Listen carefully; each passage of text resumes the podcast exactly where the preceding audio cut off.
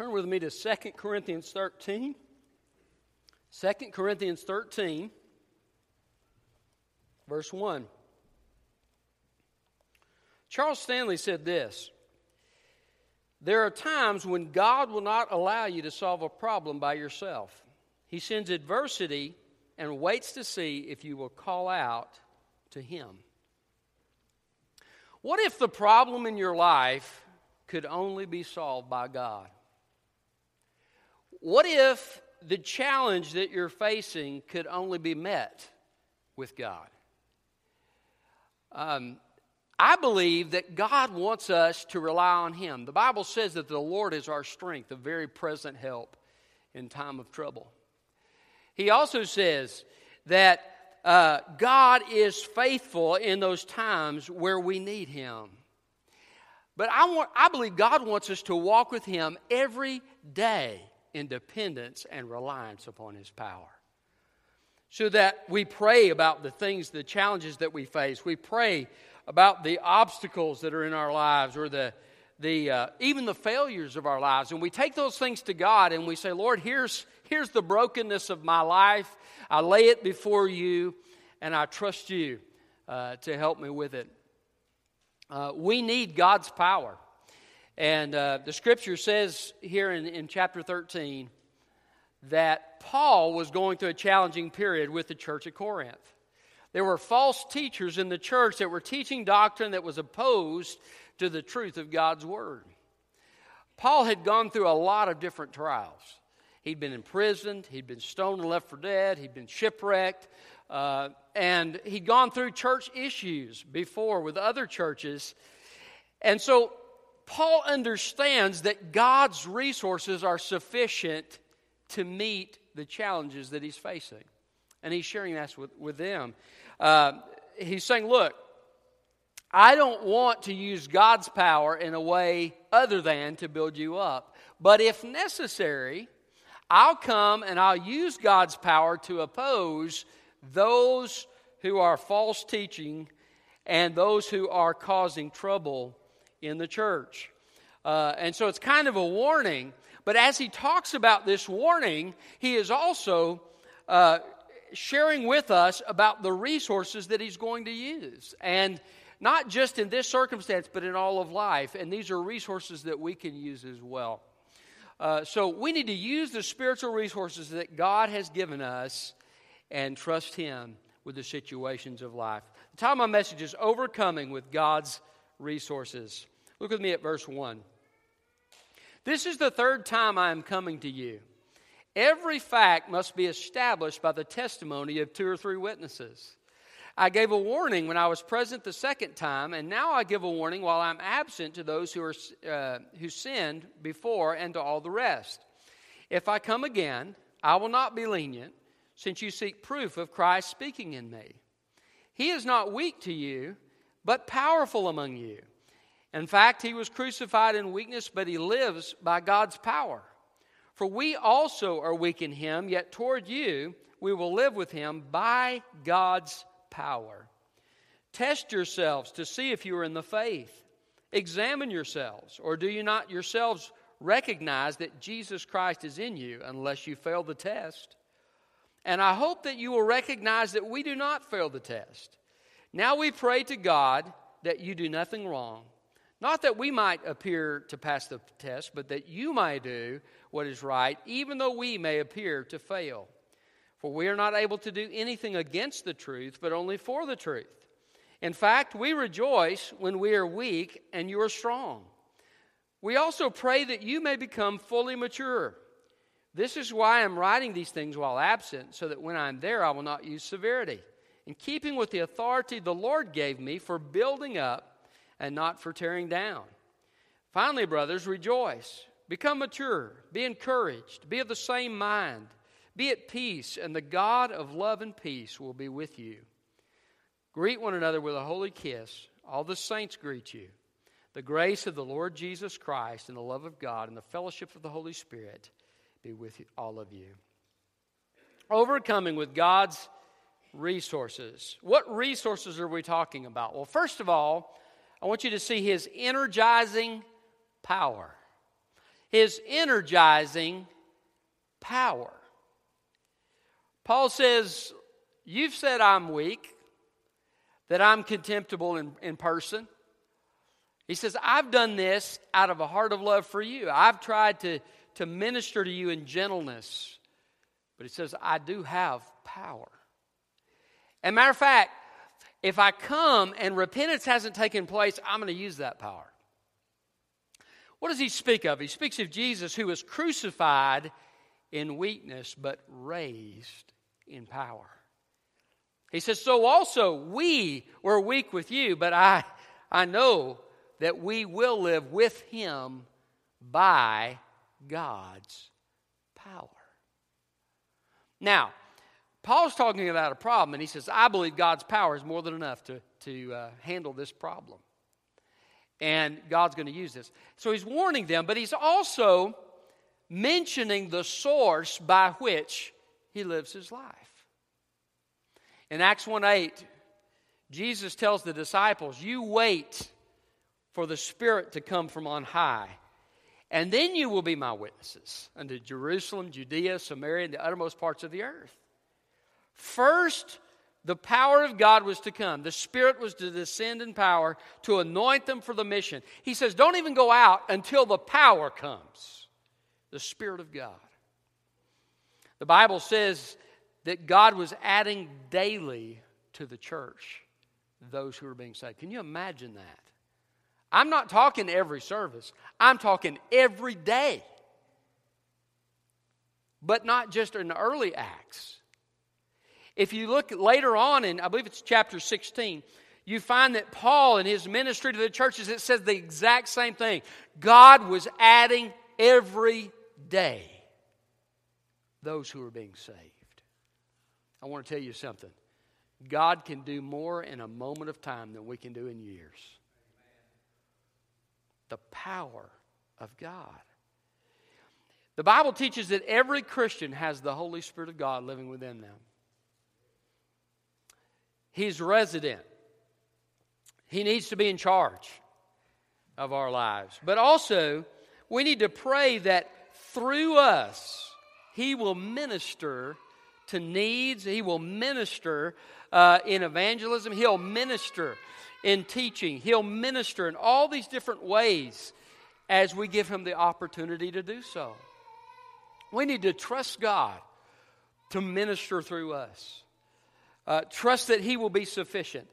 Uh, I remember early in in uh, I was I think I was 15 years old, and they asked me to preach at the youth Sunday. That's something we've got. I don't know. We haven't done in a long time. Uh, it used to be a tradition. Every year, the youth would take a y'all y'all up for that? Uh, they take a take a Sunday, and they would do the the preaching and the music and all of that, and it was something just to give them an opportunity to serve. Uh, but they twisted my arm and said, Would you preach? And I got up to preach in five minutes. I couldn't think of another thing to say. And I was embarrassed. I, I said, Well, guess that's it. we'll give the invitation. Brother John, will you come? And, and so um, I thought, I remember going down to my seat and thinking to myself, I will never do that again. But can I tell you something? God has power. And God has enabled me. He has answered prayer. He has worked through my life. And I'm grateful for that. I know that without Him, I'm nothing. That's what Jesus said. And without Him, you're nothing for the cause of Christ. We need His power. Can I encourage you uh, to use the power of God in your life? Let God live His life through you in the person of His Holy Spirit. Uh, Billy Graham, after his great Los Angeles crusade, uh, began to receive a lot of calls. They said, Hey, we want you to come do for us what you did for them. And in his autobiography, he writes this He says, But it wasn't me. He said, I was still a country preacher with too much on my plate. It was God. God worked in that crusade, and God did whatever else came that was good out of my ministry. He recognized the power of God in his life. There is something about the power of God. Spurgeon said the same thing. They used to make fun of Spurgeon. They'd say, well, Spurgeon's not educated. Spurgeon, uh, this, he was a preacher in the 1800s, in case you wondered who I'm talking about. But anyway, he was in England. Uh, they, they said, oh, Spurgeon, you know, he doesn't have uh, all the training that he needs, but, but God's power was on Spurgeon in such a mighty way. Spurgeon didn't, didn't uh, miss a beat with it. He'd say, well, God chose me so that he could get more glory. He said, and he will get the glory. Spurgeon would take people down to um, the, the prayer meeting. They had a, a group of people that would meet in the boiler room in their church to pray. Hundreds of people would meet in the boiler room to pray for their services every Sunday. During the services, the service was going on, and the power of God would just fall. And people, people were saved, lives were changed. But Spurgeon would point to the sky. It's the power of God. It's not my power. It's not my power. It's the power of God. Jesus said, Apart from me, you can do nothing. Let me suggest to you that you ask God for what you need and that you trust God to work through your life to make a difference in what you say and what you do, in uh, your interaction with people. God lays something upon your heart. I say, Lord, use me to be an encouragement. God lays something on your heart. And then you share that message of encouragement with somebody else. You don't know how God can take a word like that and use it. Let God's power flow through your life. God prompts you to witness. Share Christ. You say, Well, I don't feel like I'm very good at it. Do it anyway. God uses the wicked, the, the I started to say the wicked. He uses the weak things of the world to confound the wise, the scripture says. Just be obedient. Let God live his life through you. Adrian Rogers says God can take a crooked arrow and shoot it straight. Praise the Lord his energizing power. That's a great resource.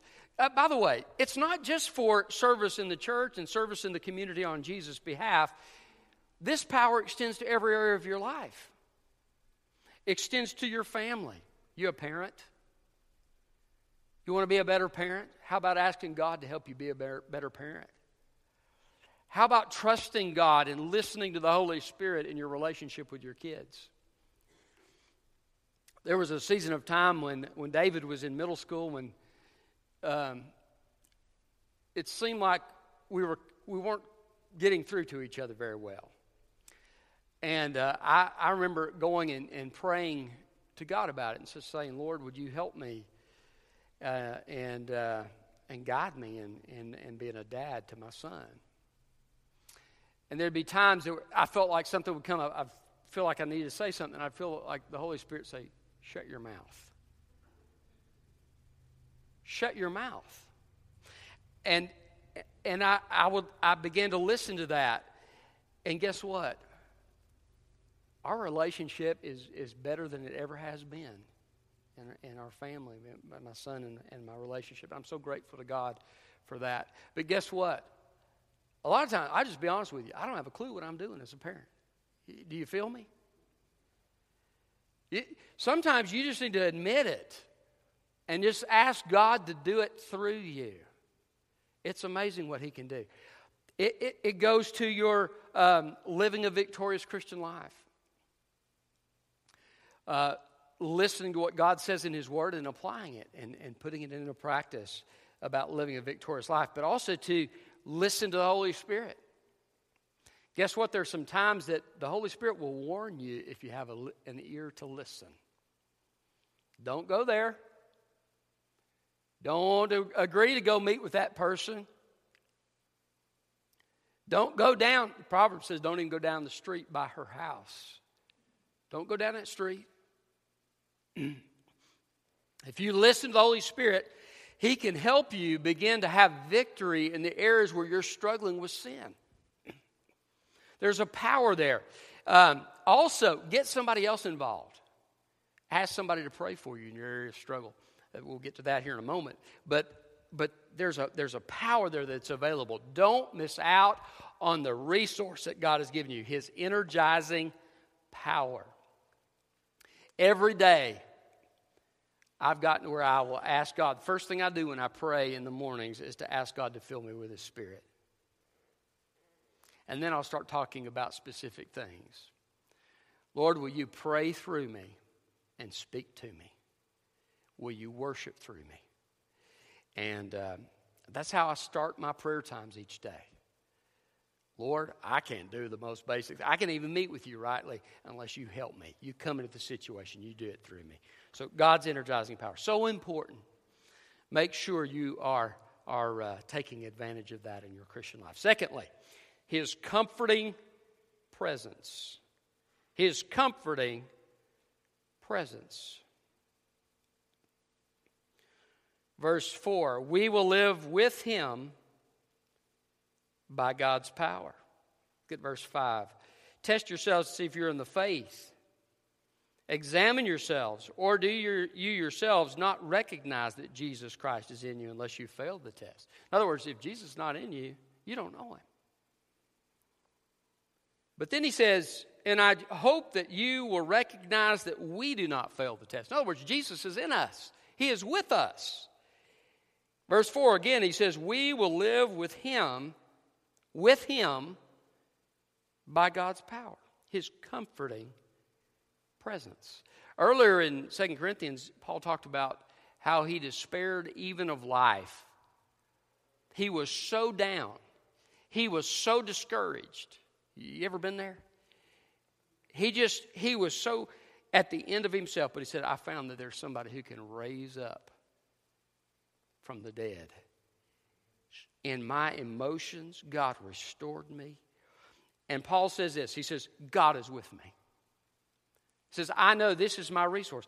His presence, His comforting presence. He who dwells in the secret place of the Most High shall abide under the shadow of the Almighty. Can I tell you, take advantage of the resource of God's presence. You say, Well, I thought you just said He's already living inside me. I did say that. Yes, He is present. But what I mean is the manifest presence of God. Um, there are times where you will you will meet, and, and, all of us have these times. With your, you you have time with God, and it seems like there's not a connection. You ever been there? I've been there. You pray and it doesn't seem that God is near. You read God's word and it doesn't seem that God is speaking to you. Um, you still do those things by faith. Amen? You, you need to con- continue, persist in that. There's a power in God's word, it won't, re- won't return void. When you draw near to God, He will draw near to you. Uh, but there is something very special about the intimate presence of God in your life that will restore you and encourage you and strengthen you in your life. And so, usually, what I'll do if I'm struggling, I'll say, Lord, I'm having a hard time connecting with you. Would you just, if, if there's something, if there's sin in my life, would you show it to me so I can confess it? Um, God, if, if there is, um, if I'm not believing you, if I'm not trusting you, whatever it is, show me. Um, or just fill me with your spirit and give me the ability to relate to you in the right way. But whatever I need, will you supply it, Lord, so that I can draw near to you? You know what the Bible says? You will seek me and find me when you seek me with all your heart. A lot of times I'm not seeking Him with all my heart. I come and I, sometimes I'm just going through the motions. Sometimes I may be seeking God, but I'm kind of laid back about it. I'm not really seeking Him with all my heart. And God knows where we are. It's kind of like uh, in a human relationship, right? You're, you're relating with somebody and they can tell you really don't want to be with them. You ever had that experience? Well, you don't want to be with me, I won't be here. You know, maybe you said that. I don't know. But uh, God knows our hearts, He knows where we are. And so uh, come before Him, confess, be honest, be blunt honest with God about where you are and what you're feeling, and ask God to give you the, the ability through the power of His Spirit to draw near to Him. And as you do that, as you say, Lord, help me seek you with all my heart, and He meets with you, guess what's going to happen? He's going to encourage you. The Bible calls the Holy Spirit the Comforter. Uh, what it literally means, the Greek word literally means one called alongside to help. Isn't that a great picture? The Holy Spirit is called alongside to help you. Whatever it is that you're going through, for Paul, it was help with the church problem. Praise God, we're not in this alone, right? But whatever the situation may be, the Holy Spirit is able to come. He's called alongside to comfort you, to encourage you, sometimes to convict you. But He's called alongside, and as you meet with Him, your heart is restored. David says in Psalm 23, He leads me beside still waters, leads me to green pastures. He restores my soul. In other words, there were times where he's weary, he is beat down with the struggle of life, and he says, Look, what God does for me in those times where I'm struggling, as I draw near to Him, He meets with me in that secret place and He restores me. He comforts me. He encourages me. He lifts me up. And I'm renewed. This is God's comforting presence. Can I tell you, Jesus was forsaken by all his disciples when he was going to the cross. But God was with him. And he had prepared in the secret place in the Garden of Gethsemane. And God had come with the power of his Holy Spirit and given him a peace and a calm to go through the trials, to go through the scourging, and ultimately to go to the cross until God turned his back because of our sin. God carried him through that whole process. That's God's comforting presence. Jesus had never, can you imagine what it would be like to never be away from the manifest presence of God? Jesus had never experienced that until the cross. At the cross, that fellowship was broken. My God, my God, why have you forsaken me? Why did Jesus go through that? So that you and I could know the manifest presence of God. I want you to know we don't have the manifest presence of God because we deserve it, because we're good enough, because our righteousness is as filthy rags. We, we get the manifest presence of God because we've put our trust in Jesus. The blood of Jesus has cleansed our sin. The righteousness of Jesus is credited to us so that God comes to meet with me, not based on who I am, but on who Jesus is. Isn't that great? Don't miss out on the comforting presence of God. By faith, spend regular daily time with God, whether you sense His presence or not. But look for that time of, of that manifest presence. One of the best places for me is in times of worship. I get worship music. Um, some of it's probably a little too rocking for, for to have in our church, but uh, we we have we have uh, different kinds of worship music. But can I tell you something? When you sing to God, when you worship God, and you lift up His name, there's something powerful about that. God comes and He begins to meet with you, He begins to heal you um, emotionally and spiritually, and um, He restores you. David said this enter into His gates with thanksgiving and into His courts with praise. As they approached the temple, they would first go into the gates of the city, and then they would go into the courts of the temple. And they were drawing nearer and nearer to the Holy of Holies, the Shekinah presence of God. And it was a picture of how we spiritually are drawn into God's presence. His comforting presence, such a great resource. Never leave home without it. Amen. His energizing power, his comforting presence. Thirdly, his renewing answers. He's talking about prayer here. Look at verse 7. We pray to God that you do nothing wrong. We pray to God that you do nothing wrong. Paul sees sin. We didn't, we didn't focus on these scriptures, but um, in chapter 11 and chapter 12, there are some scriptures about sin. That is sin of sexual immorality. Bible teaches all sex outside of marriage between a man and a woman is sin. Um, talked about uh, impurity. I tell you what, that's a sin that is rampant today. Uh, pornography and all of these things.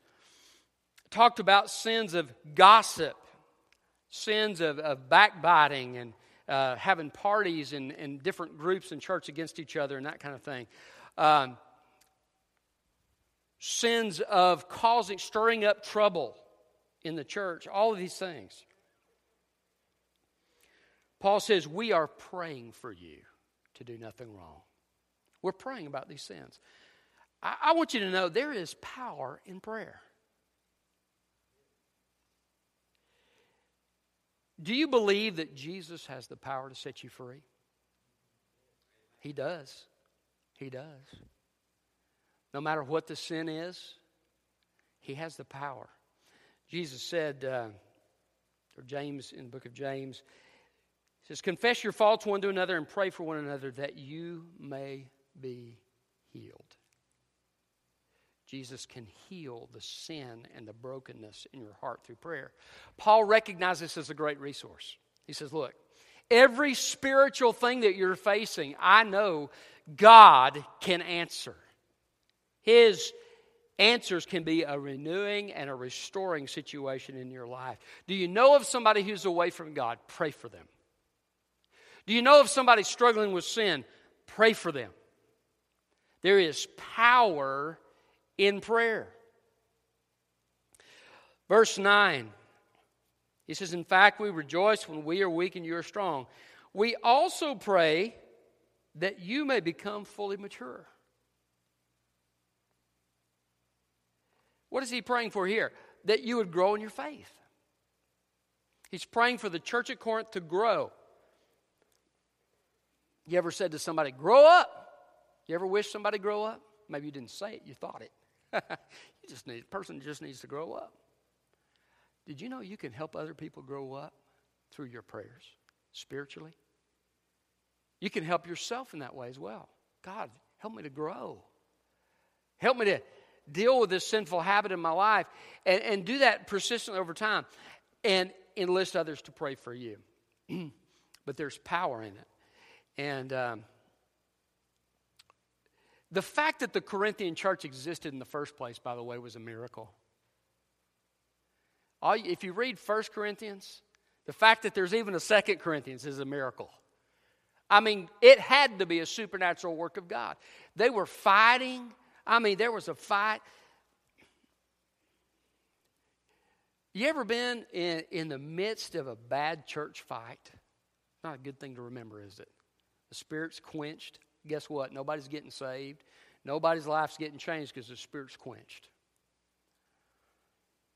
But Paul says, look, I have a resource that can take care of this.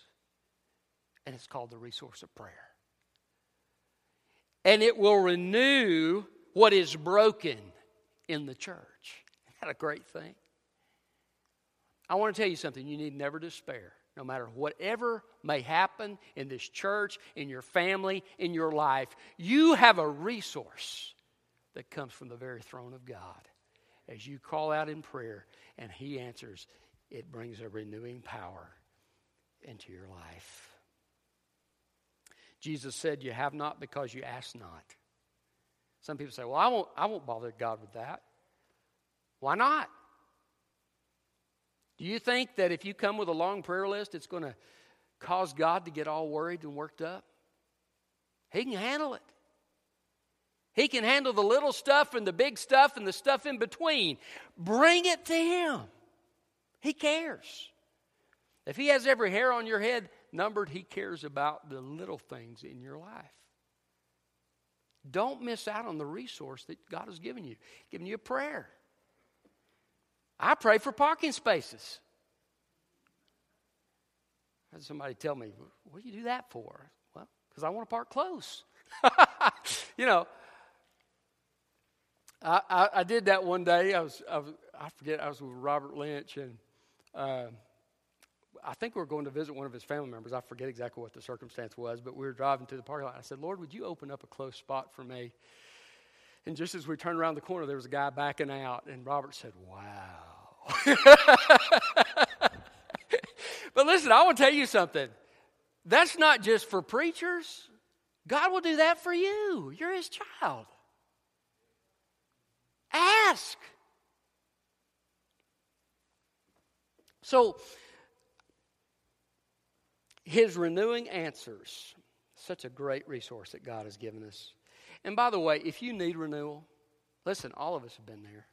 You spiritually, are you spiritually at a low point in your in your life? Are you maybe emotionally at a low point?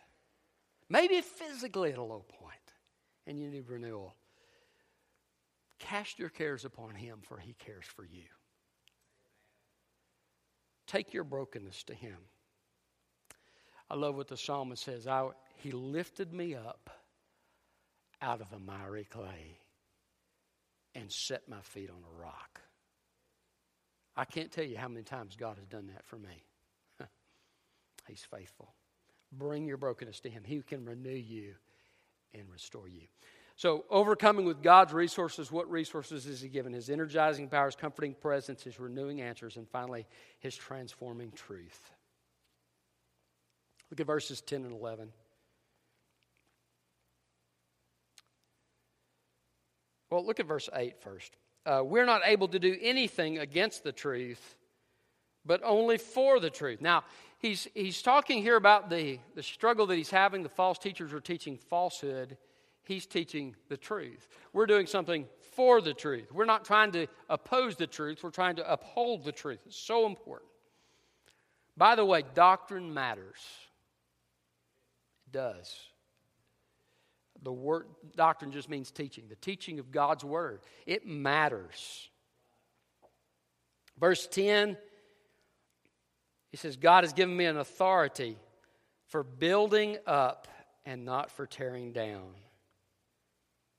How do they get built up?